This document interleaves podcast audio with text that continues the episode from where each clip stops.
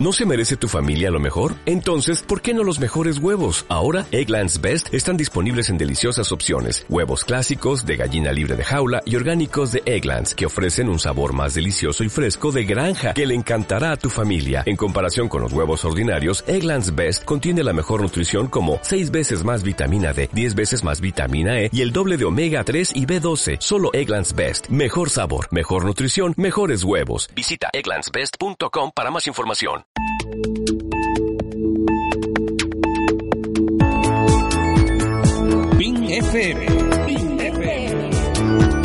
Son las dos.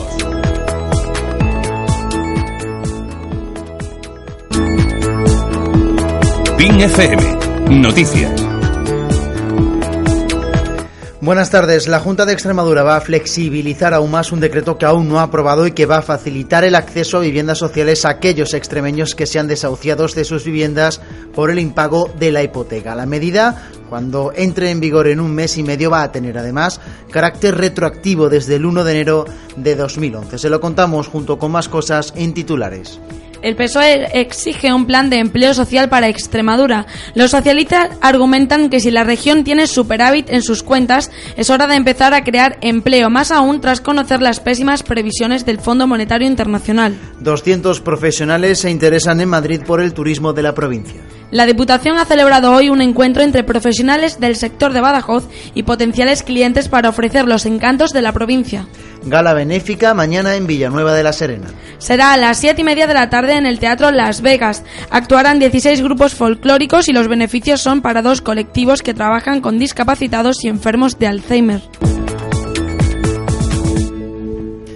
Entramos en materia. La Junta de Extremadura va a flexibilizar los requisitos necesarios para poder acceder a una nueva vivienda social cuando hayan perdido la suya actual por la ejecución de una hipoteca. Se hará mediante un nuevo decreto que se va a tramitar de manera urgente y que podría estar aprobado en el plazo máximo de un mes y medio. El nuevo decreto además tendrá carácter retroactivo desde el 1 de enero de 2011. Víctor del Moral, consejero de Fomento, asegura que Extremadura está siendo una región pionera en este tipo de acciones. El Gobierno de Extremadura va a dar otro paso más, va a flexibilizar estas condiciones, estos requisitos del actual decreto en vigor que deben cumplir las familias para tener derecho a una vivienda social cuando hayan perdido su vivienda habitual. De esta manera vamos a aprobar de manera urgente un decreto conforme a lo acordado en el pasado Consejo de Gobierno extraordinario, decreto específico donde se establecerán las condiciones y el procedimiento que será más corto en el tiempo y con condiciones objetivas diferentes para regular la adjudicación directa, la adjudicación de viviendas de promoción pública para desahuciados de su primera vivienda. En relación a este asunto les contamos que los jueces de la provincia de Badajoz han decidido suspender la tramitación de desahucios hipotecarios en sus juzgados a la espera de que se aclare la legislación actual en esta materia y se publique la nueva ley que se está tramitando en el Congreso de los Diputados. Los jueces pacenses no han ejecutado hipotecas en la provincia desde que el Tribunal de la Unión Europea falló que la norma española vulnera la europea y es demasiado exigente con los ciudadanos. Las valoraciones a esta medida han llegado desde diferentes frentes. Uno de ellos, el político. El socialista Guillermo Fernández Vara habla de actitud valiente de los jueces. Yo creo que es una lección por parte de los propios jueces que se atreven a paralizar los procesos de ejecución eh, hipotecaria, mientras algunos, en otros eh, eh, estamentos institucionales, están siguiendo con la ejecución de, de desahucios. ¿no? Yo creo que es una, una, posición valiente, sensata, de verdad que reconcilia a la, a la justicia con, con, los ciudadanos eh, y lo valoro en su justo término. Y, desde luego, en nombre de mi grupo parlamentario y en nombre del partido, nuestro reconocimiento a esa eh, posición. PIN FM Noticias. El PSOE exige a la Junta de Extremadura un plan de empleo social que complemente a los avances que se están dando en materia en relación a la renta básica. Los socialistas han criticado hoy la falta de respuesta del gobierno regional ante las previsiones del Fondo Monetario Internacional de esta semana. Según este organismo, el paro crecerá en España en 2013 hasta el 27%. Los socialistas avanzan que eso se traducirá en la región en una tasa de desempleo del 35%, es decir, una cifra de paro que llegará a las 190.000 personas en Extremadura. Guillermo Fernández Vara, secretario regional del PSOE. Si es verdad y como lo dice el señor Fernández, yo no tengo que tener ninguna duda de que es verdad, que tienen superávit presupuestario, tienen la obligación de presentar inmediatamente en el Parlamento un plan de empleo. Tienen la obligación de presentar inmediatamente en el Parlamento un plan de empleo social que complemente a todos los debates que se están haciendo con la ley de renta básica que esperemos que culminen en los primeros días de mayo con su aprobación en el Parlamento. Por otro lado, el PSOE critica que la Junta no rebaje el canon del agua un 30% como le exigió por unanimidad de todos los grupos políticos la Asamblea. Fernández Vara afirma que al igual que cuando se subió, es posible rebajarla antes de junio y avanzó que van a pedir que la rebaja no sea del 30%, sino más amplia aún. Pero sobre todo lo que me molesta es que empiezo a pensar que se creen que somos tontos. Salen con unos razonamientos absolutamente pueriles e infantiles, que no se cree nadie. Pero ¿cómo, es esto de que no se pueda modificar una norma? ¿Quién se lo ha contado? No es que modifica los presupuestos. Ah, ¿y la del año pasado no los modificaba? PIN FM. Noticias. Más informaciones de carácter político. El PP de Extremadura ha pedido explicaciones a los socialistas en relación a unas declaraciones de Jesús Garzón, es director general de Medio Ambiente en la Junta de Extremadura Socialista entre los años 1984 y 1987. Según Garzón, el PSOE tenía intereses económicos en el proyecto de refinería del Grupo Gallardo que recientemente ha paralizado el gobierno de España. Lo ha dicho en declaraciones a la cadena COPE y lo ha rebotado hoy mismo el diario Expansión. Juan Parejo, vicesecretario de Organización del Partido Popular. Porque de ser cierto sería muy grave. De ser cierto lo que dice este exalto cargo socialista sería muy grave. Y creemos que esto es una muestra más de la descomposición que sufre el PSOE. Una muestra más de la descomposición intestinal que tiene el Partido Socialista en sus filas. Pedimos, por tanto, al señor Fernández Vara que lo aclare. Y es grave porque han sido muchos millones de dinero público lo que han ido destinados a estas empresas.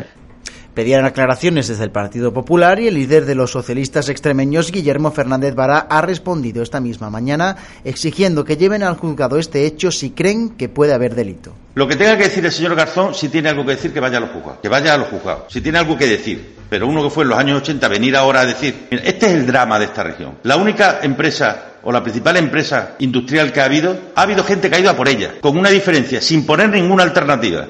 PIN FM. Noticias. Unos 200 profesionales del, del, sector turístico se han dado cita hoy en Madrid en el marco del workshop que ha organizado la Diputación de Badajoz para vender y ofrecer sus encantos en la capital española. La idea de estas acciones, como reconoce el presidente del Patronato de Turismo de la Diputación de Badajoz, Juan Pedro Plaza, es acercar al sector pacense con sus potenciales clientes. Eh, a través de nuestros contactos con empresas, pues invitamos a la agencia de viajes del sitio al que vamos. Los juntamos, en este caso ha sido un hotel, en Córdoba fue una bodega, en el mes que viene en Lisboa será en la propia embajada. Entonces, vienen, unos vienen a vender, que son los nuestros de Badajoz, y otros vienen a comprar. Y desde luego, ¿por qué no?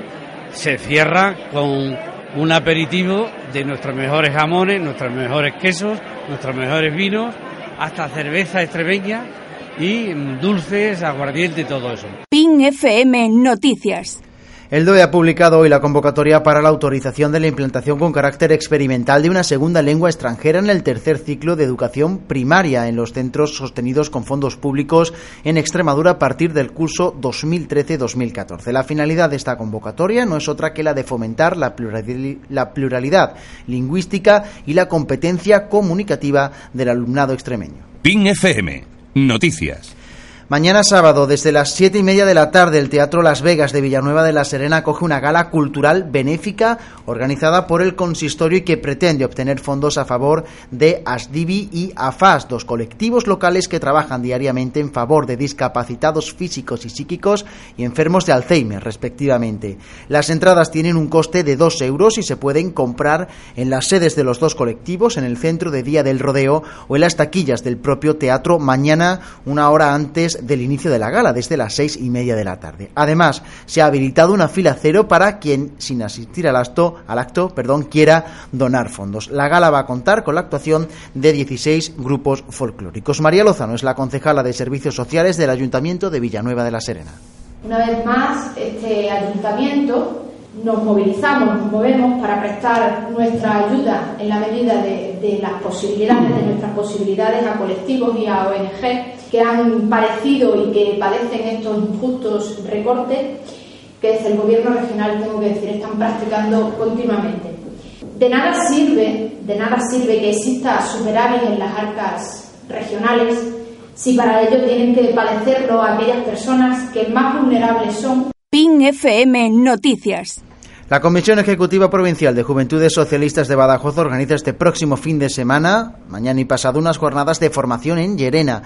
Estas jornadas cuentan con el apoyo y la colaboración de las agrupaciones locales de Llerena, del PSOE y de Juventudes Socialistas. La inauguración va a tener lugar mañana sábado, día 20 a las diez y media de la mañana, en el Salón Juan Simeón Vidarte de Llerena.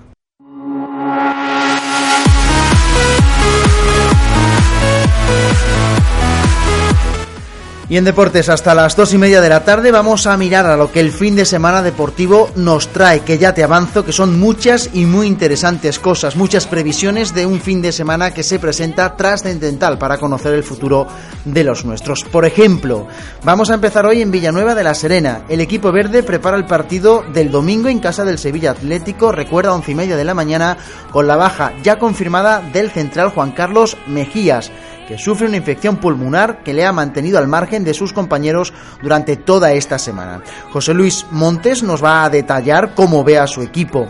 Ojo porque una victoria el domingo en Sevilla supondría casi el 90% de la permanencia en la categoría, por lo tanto el objetivo está cerca, pero hay que dar el último toque final. En tercera hay por delante mucha tela que cortar. Dos de los nuestros se juegan gran parte de su futuro también en la categoría este fin de semana. Vamos a prestarles especial atención son el Val de la Calzada y el Hernán Cortés. Los dos juegan en casa y los dos no pueden fallar porque están metidos ahora mismo en zona de descenso directo a la regional preferente y la liga acaba en solo cinco semanas. El Pueblo Nuevo, por su parte, debe amarrar ya una permanencia que se está resistiendo y el Don Benito tiene que tener especial cuidado con la visita del colista para no llevarse ninguna sorpresa este fin de semana. Más tranquilos están en Santa Amalia, donde su equipo está virtualmente salvado y afronta plácidamente este tramo final de liga. Empezamos, como te decía, hablándote de Segunda División B y en Villanueva de la Serena. El equipo recupera efectivos para el partido del domingo, once y media, en la ciudad deportiva del Sevilla Atlético. Lolo Guerrero y Chema Mato ya están recuperados del todo, han trabajado con cierta normalidad con el resto de sus compañeros durante esta semana y van a ser de la partida, van a poder, si el técnico así lo estima oportuno, ser convocados para el duelo del domingo. Mejías, por su parte, no ha entrenado en toda la semana y una infección pulmonar le va a impedir estar con sus compañeros en Sevilla y poder vestirse de corto. El equipo entrena hoy y mañana tiene una última sesión de trabajo por la mañana en Villanueva de la Serena a las 10. José Luis Montes es el entrenador del Villanovense. José Luis, entrenador, buenas tardes. Hola, buenas tardes. A pesar de los resultados, lleva dos semanas siendo crítico con el juego del equipo tras los partidos. ¿Tan exigente es como entrenador? No, no, lo que pasa que, bueno, eh, a ver, no me gusta empañar tampoco el, el, juego eh, con el resultado. Es verdad que los dos últimos partidos eh, ha habido ratos en los que no hemos jugado bien, pero también es verdad que he reconocido que el equipo se ha adaptado muy bien al tipo de partido que necesitábamos, que hemos hecho lo que teníamos que hacer para, para ganar y he resaltado en muchas ocasiones que ahora mismo no es importante para nosotros el juego bonito, sino el práctico y en eso el equipo ha estado, ha estado muy bien. Por lo tanto, diciendo que no hemos hecho un buen juego, sí que el equipo ha manejado muy bien el control de los partidos y, y, eh, y estamos muy, muy contentos por eso, pero es verdad que tanto en la línea como el otro día con el San Roque, no, no hicimos un fútbol vistoso, pero sí muy práctico. Los futbolistas a lo largo de la semana hablando con ellos reconocen que hay ese margen de mejora, que, que hay que mejorar, pero también eh, están reconociendo que lo importante es que los resultados están llegando. Eso es muy importante, ¿no? Quizás es la, lo que diferencia al villanovense de, del resto de equipos de ahí abajo, ¿no?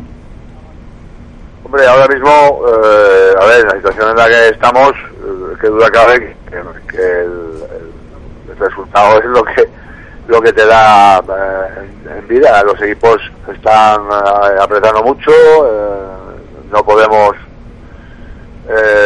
puntuar porque si no se nos vuelve a complicar la cosa y eh, en estos momentos eh, lo más importante es sacar los puntos necesarios para ma- mantener la categoría y, y si nos sobra algún partido pues luego nos eh, seguramente jugaremos muy bonito y todas estas cosas pero ahora mismo hay que apretar los dientes y sacar los partidos como sea Seis partidos desde que llegó al banquillo del Villanovense, seis semanas sin perder. ¿Qué diferencias hay entre el Villanovense al que llegó y el que y el que hay ahora mismo? Bueno, hombre, yo no, no, no lo sé porque no, no lo que he visto del Villanovense anterior no ha sido a través de vídeos y tal. Yo creo que eso lo tiene que decir eh, la- las personas que han visto eh, el Villanovense de antes y el de ahora. Yo creo que a nivel de, de no hemos cambiado la plantilla, por lo tanto son los mismos jugadores. Sí que es verdad que ah, seguramente eh, estamos jugando con un poquito más de confianza, manejando algunos aspectos del juego que yo creo que son importantes, como por ejemplo eso que hemos hablado antes, a pesar de no jugar bonito, sí práctico y, y, manejando el control del partido. Eh, en fin, algunas cosas, yo creo que cada entrenador intenta darle a su equipo eh, algunas características. Eh, en general, el equipo habrá mejorado. Yo creo que no, yo no soy capaz de saber si se jugaba mejor antes que ahora, pero sí que es verdad que ahora el equipo maneja algunas situaciones del partido que, que yo creo que no tiene no lo hacíamos. Pero eso es mérito de los jugadores también. Los jugadores han mejorado en confianza, en seguridad, en, en, autoestima y, y eso es lo que nos está dando los resultados. Ha sido una semana en la que se ha estado pendiente de, de los lesionados. ¿Cómo está la enfermería en este momento? Bueno, pues eh, ahora mismo el único jugador que tenemos con eh, problemas de energías, que el domingo lo tuvimos que cambiar porque eh, tenía un proceso febril, eh, ha estado enfermo durante toda la semana, tiene ahí un- una infección en, en uno de los pulmones, una pequeña cosa, pero que no ha podido entrenar en toda la semana, lo vamos a perder para el domingo y el resto de la plantilla, eh, pues yo creo que estará, eh, lo- todavía nos queda el entrenamiento de hoy y de mañana, pero no creo que haya problemas para que podamos contar con todos. Eh, mirando al partido del domingo, el hecho de que el rival sea un filial, ¿añade o no un punto más de complejidad al partido? Hombre, yo a mí, eh, a mí los filiales no me gustan. Eh, dicho eso, pues nada, tenemos que jugar contra ellos y, y ya está. No me gustan, bueno, porque son, son equipos muy eh, alegres, muy desordenados, eh, son capaces de, un poco anárquicos a veces, son capaces además de desordenarte a ti también. Eh, luego además suelen tener siempre jugadores muy de mucha calidad y muy rápidos. Eh, lo que pierden como bloque y como experiencia pues lo manejan muy bien a nivel individual, son muy buenos jugadores que con un futuro importante de fútbol, claro, te quedan muchísimas dificultades. Y el Sevilla, además de todo eso, hay que decir que está en una situación complicada, eh, como nosotros más o menos, y que pues para ellos también este partido es muy importante, yo estoy seguro que van a salir, bueno, pues a por el partido con esa alegría que les caracteriza y que nos va a crear dificultades. Así que, bueno, tenemos que estar muy muy concentrados, muy atentos, saber jugar el partido y sobre todo ser ser muy prácticos, como estamos siendo ahora, ¿no? Hay un dato que llama la atención en, en el partido del domingo. Se va a enfrentar el equipo más goleado, el Sevilla Atlético, y el menos goleador, el Villanovense. ¿Eso le dice algo? Hombre, nosotros en estos seis partidos no podemos quejarnos, llevamos nueve goles a favor y, y cinco en contra. Yo creo que está muy bien el, el. Sí, es, es verdad que en la clasificación general estamos en esa en esas circunstancias, ¿no? Pero bueno, cada partido es diferente. Nosotros hemos sido capaces de empatar en el Fija 2 o de empatar en San Luqueño a 3. Quiero decir, somos capaces también de hacer de hacer goles, casi más fuera de casa que en casa, ¿no? Por lo tanto, bueno, nunca sabes cómo se va a desarrollar el partido. Seguramente un gol al principio eh, por cualquiera de los dos equipos hace que cambie todo. Si el partido va en una dinámica de igualdad, pues se puede decidir por una jugada, por un detalle, por una jugada parado, por una, en fin, nu- nunca sabes. Eh, Pero sí es verdad que, eh, bueno, ellos, un equipo que encaja eh, muchos goles, vamos a procurar hacer nosotros alguno y que, y que no nos hagan. Para acabar, entrenador, ¿ganar supondría tener media salvación ya en el bolsillo? Sí, sí, sí, yo creo que eh, si nosotros somos capaces de sacar los tres puntos en Sevilla, eh, tenemos la permanencia muy, muy, muy, muy cerca. ¿eh? Así que yo creo que es un partido importante, muy importante para nosotros porque, eh, hombre, totalmente no, porque luego quedarían todavía muchos puntos, habría mucha igualdad, pero prácticamente tendríamos un porcentaje muy alto de posibilidades de mantener la categoría. Pues con ese deseo nos vamos a quedar, con que esos tres puntos sirvan para tener el objetivo cerca, cerca, cerca. Entrenador, muchas gracias y mucha suerte para el partido de este domingo. Venga, un saludo.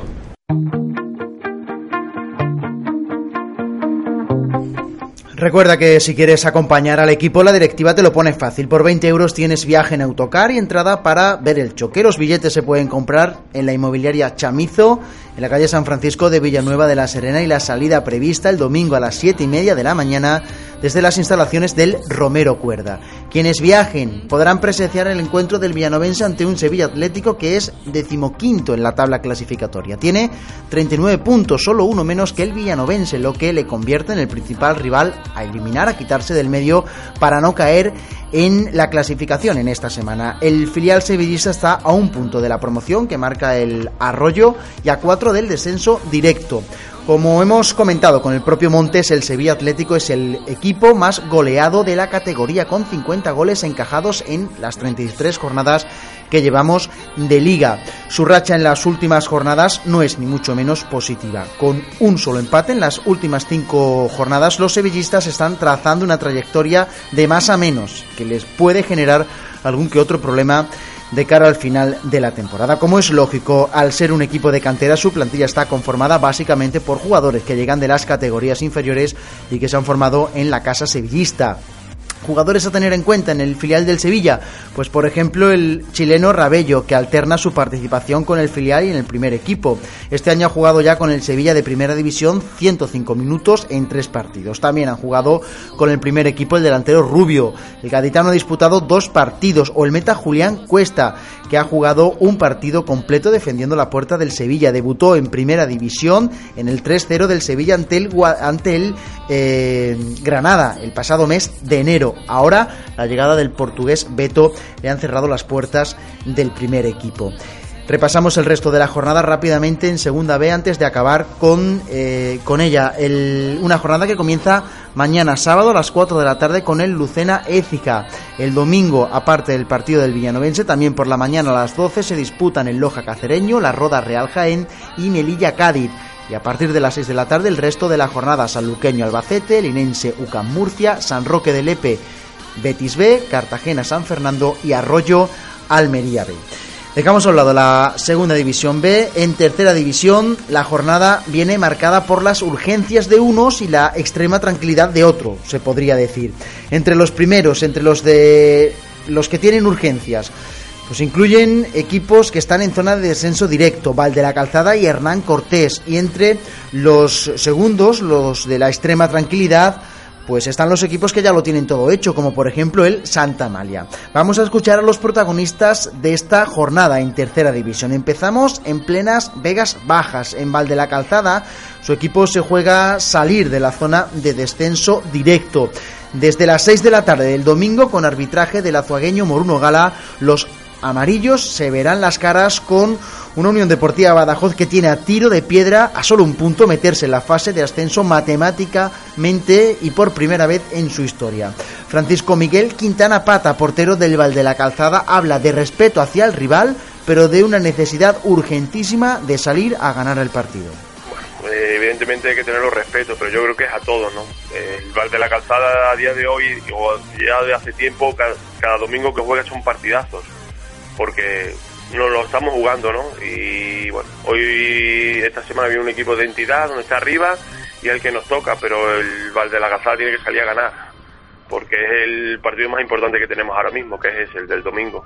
Los valbienses no van a poder contar ni con Michel ni con Javi Serrano, ambos sancionados. En la Unión Deportiva Badajoz, por ese mismo motivo, se pierden el choque Edu Torres y Carlos Ramos. El entrenador pacense, Rafa Pozo, sabe que la situación en la zona de descenso del Val de la Calzada puede ser un arma de doble filo. Un equipo que está con 28 puntos evidentemente está a las puertas de salvarse, ¿no? Porque creo que el que, si no me equivoco, son 30 puntos el que el que está fuera de de, esos, de, esos, de esos lugares de descenso, ¿no? Entonces es indudable que se van a jugar la vida, ¿no? Eh, en el partido, ¿no? Y esto es lo que nos preocupa, que, evidentemente no se van a relajar en ningún momento. Pero como ya te digo, eh, nosotros venimos, eh, digamos, toda la campaña jugando, porque la verdad es que cuando juegan con nosotros corren como leones, o sea que tampoco nos, nos va a sorprender eso, ¿no? O por lo menos es lo que nosotros eh, le estamos diciendo a nuestros jugadores, ¿no? ellos saben lo que lo que nos jugamos y, evidentemente sabe del rival tan difícil que va a ser el de la Calzada, ¿no? De las Vegas bajas nos vamos a las altas, pero eso sí sin salir de la zona de descenso directo. El Hernán Cortés se ha quedado ya sin margen de error, sin más crédito. La semana pasada cayó a zona de descenso a preferente y en casa no puede seguir cediendo más puntos si quiere al menos mantener las esperanzas de permanecer un año más en tercera. El rival es un Ciudad de Plasencia que no se juega nada en lo que queda de liga y que juega sin presión todo lo contrario que el equipo local. Paco Pérez, entrenador del Hernán Cortés, reconoce que a estas alturas de liga lo que más le preocupa de su equipo es cómo solucionar el problema psicológico de los futbolistas. Sobre todo por la dinámica que llevamos, ¿no? Porque bueno, tú pierdes 1-0, haces bien las cosas y te queda la recompensa de saber que has trabajado bien, de que ese es el camino y que, y que se va a solucionar pronto, ¿no? Eso no sería un problema, ¿no? Pero bueno, nosotros venimos de X partidos de trabajar bien, de tener ocasiones, que sea el grave problema, ¿no? Que es que las tenemos, pero bueno, no somos capaces de materializarle y es una jornada otra y entonces ahí es, donde está el daño, ¿no? La cabecita empieza a darle vuelta, no somos capaces, ya empieza a decir gafes, que sí, en fin, no le encuentro explicación porque bueno, porque solamente nos falta la definición el partido es el domingo a las 6 de la tarde. Lo arbitra Pardo Martínez de la delegación de Badajoz y en los locales Pobes baja por sanción. Otro equipo con necesidad, aunque no tan urgentes, es cierto, es el Atlético Pueblo Nuevo. 12 jornadas sin ganar hacen que los rojillos no acaben de confirmar su permanencia en la categoría. ¿Temen los jugadores del Pueblo Nuevo por el descenso? Gabri, un pilar del equipo en el centro del campo, reconoce que no hay miedo por bajar, aunque sí cierta inquietud. Sé que aunque sea con un partido más empatado o dos empatados, ya no te digo ni ganando, creo que está la salvación, ¿no? Porque el año pasado se salvaron equipos con 39, 38 puntos.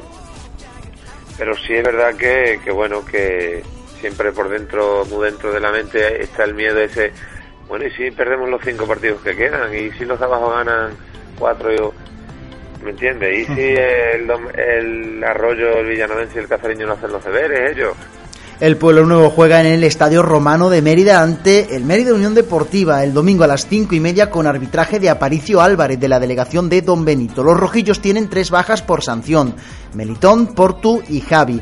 En el Mérida, Parra se perderá el partido también por el mismo motivo. Los romanos se juegan poco en una liga en la que ya lo tienen todo hecho. Eso sí, el entrenador emeritense Bernardo Plaza avisa a los malpensados que su equipo va a competir hasta el final. Yo creo que, que si algún equipo, tanto por arriba como por abajo, eh, no consigue sus objetivos, pues no va a ser eh, culpa del Mérida, ¿no? El Mérida va a hacer todo lo posible por ganar todos los partidos, por competir de la mejor manera posible y si en algunos pues, tendremos el acierto o la suerte de, ganar y en otros pues a lo mejor, ojalá no sea así, eh, no tenemos esa suerte y yo creo que nadie se puede sentir perjudicado en este caso con, o, perjudicado o beneficiado con el Mérida porque no consigue su objetivo. Yo creo que, al final de una temporada la regularidad es lo que te marca la posición en, la clasificación. A las 6 de la tarde en el Vicente San, el Don Benito juega ante el colista en su particular liga por arrebatar la segunda plaza al Dieter. En los rojiblancos Joaquín es baja por sanción. La intención es continuar con la excelente racha del equipo que le ha llevado a encadenar 5 victorias consecutivas, 15 puntos ganados de 15 en juego. Pero ojo, que nadie se confíe porque el que visite el estadio rojiblanco sea el colista emérita Augusta. Lo avisa Golo, delantero del Don Benito, que lo tiene claro y habla de partido trampa. Pues es un partido trampa. Es un partido trampa porque, como tú bien has dicho, ellos están colistas, nosotros estamos ahí arriba, pero ellos matemáticamente todavía se pueden salvar. Y la semana pasada le ganaron 5-1-5 al 5-1 al Santa María y, y hombre, ellos yo creo que, todavía no han tirado la toalla. Que, que piense que va a ser un partido fácil, que le vamos a meter una goleta, pues equivocado. El árbitro del partido es Del Monte Sánchez de la delegación de Navalmoral de la Mata. Muy cerca de Don Benito en Santa Malia juega precisamente el rival de los Calabazones por la segunda plaza. el Díter. El partido es a las 6 de la tarde del domingo y lo dirige el almendralejense Murillo Cotano. Los locales no se juegan nada, tienen la salvación virtual en el bolsillo, pero también tienen el reto de mejorar la, la mala imagen que ofrecieron la pasada semana al perder 5-1 en casa del colista. El resto de partidos de este fin de semana en tercera son estos. A las 12 el domingo, Fuente de Cantos, San José. El domingo a las 5 y media de la tarde, Cacereño B, Miajadas a las 6. El resto de partidos, Extremadura, Moralo, Plasencia Jerez y Valverdeño Coria. Antes de despedirnos, te cuento que en cuanto a las elecciones de la Federación Extremeña de Fútbol, la Junta de Extremadura, tras consultar con sus servicios jurídicos, ha decidido hacerse cargo del proceso electoral y ha suspendido a los órganos de gobierno y de representación actual de la propia federación para que no puedan intervenir en el proceso electoral. A partir de ahora, informa la Junta de Extremadura, debe nombrarse a los tres miembros que forman parte de la Junta Electoral y habrá que cumplir el mandato del Comité de Garantías Electorales de repetir parcialmente las elecciones de principio de este año que fueron anuladas. Nosotros nos vamos, dos y media en punto de la tarde. Volvemos, recuerda, a las 7 para actualizarte toda la información deportiva de cara a este fin de semana. Saludos.